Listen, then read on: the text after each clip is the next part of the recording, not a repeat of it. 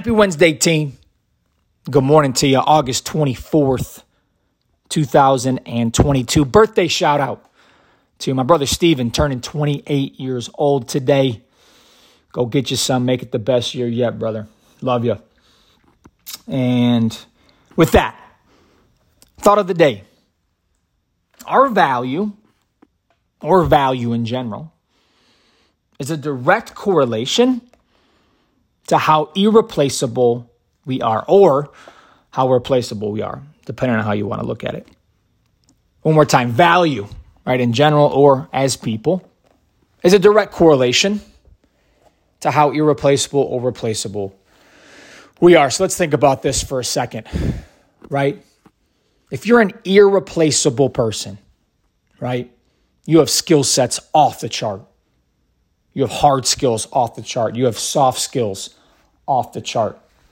You can bring things to the table that nobody else can, or very few people can, right?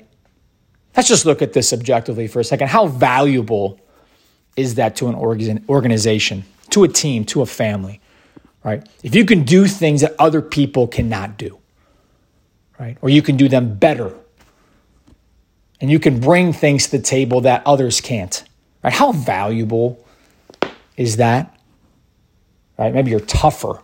Let's talk about soft skills for a second. Maybe you're mentally tough, right? More mentally tough than others, right? You have empathy that's off the charts, right? You have relationship building skills that are off the chart, right? I would argue, and this is a subjective thing, but that the soft skills, those types of things, are even more important than the hard skills, because the hard skills can be taught, right? Or at least they could be taught probably more easily or simplistically than the soft skills, right?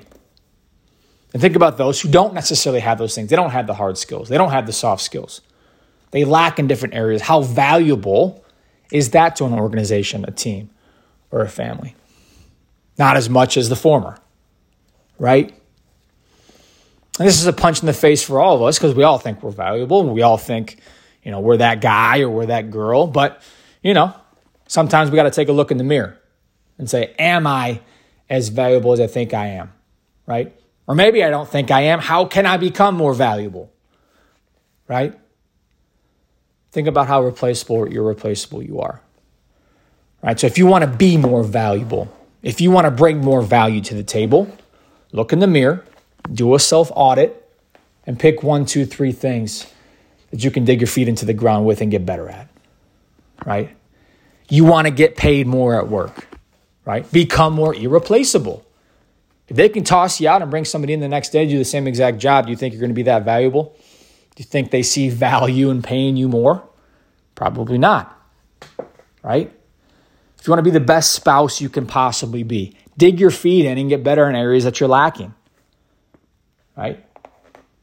Maybe your wife or your husband likes quality time. You don't do that a whole lot. Well, be more valuable and do that for them, right? Maybe you can do more around the house. Maybe you can just talk to them about whatever that you don't like. It doesn't matter. The list goes on and on and on, right?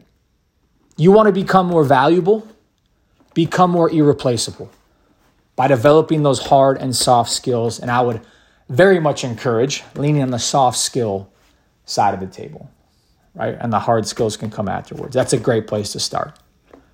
Become more valuable by becoming more irreplaceable.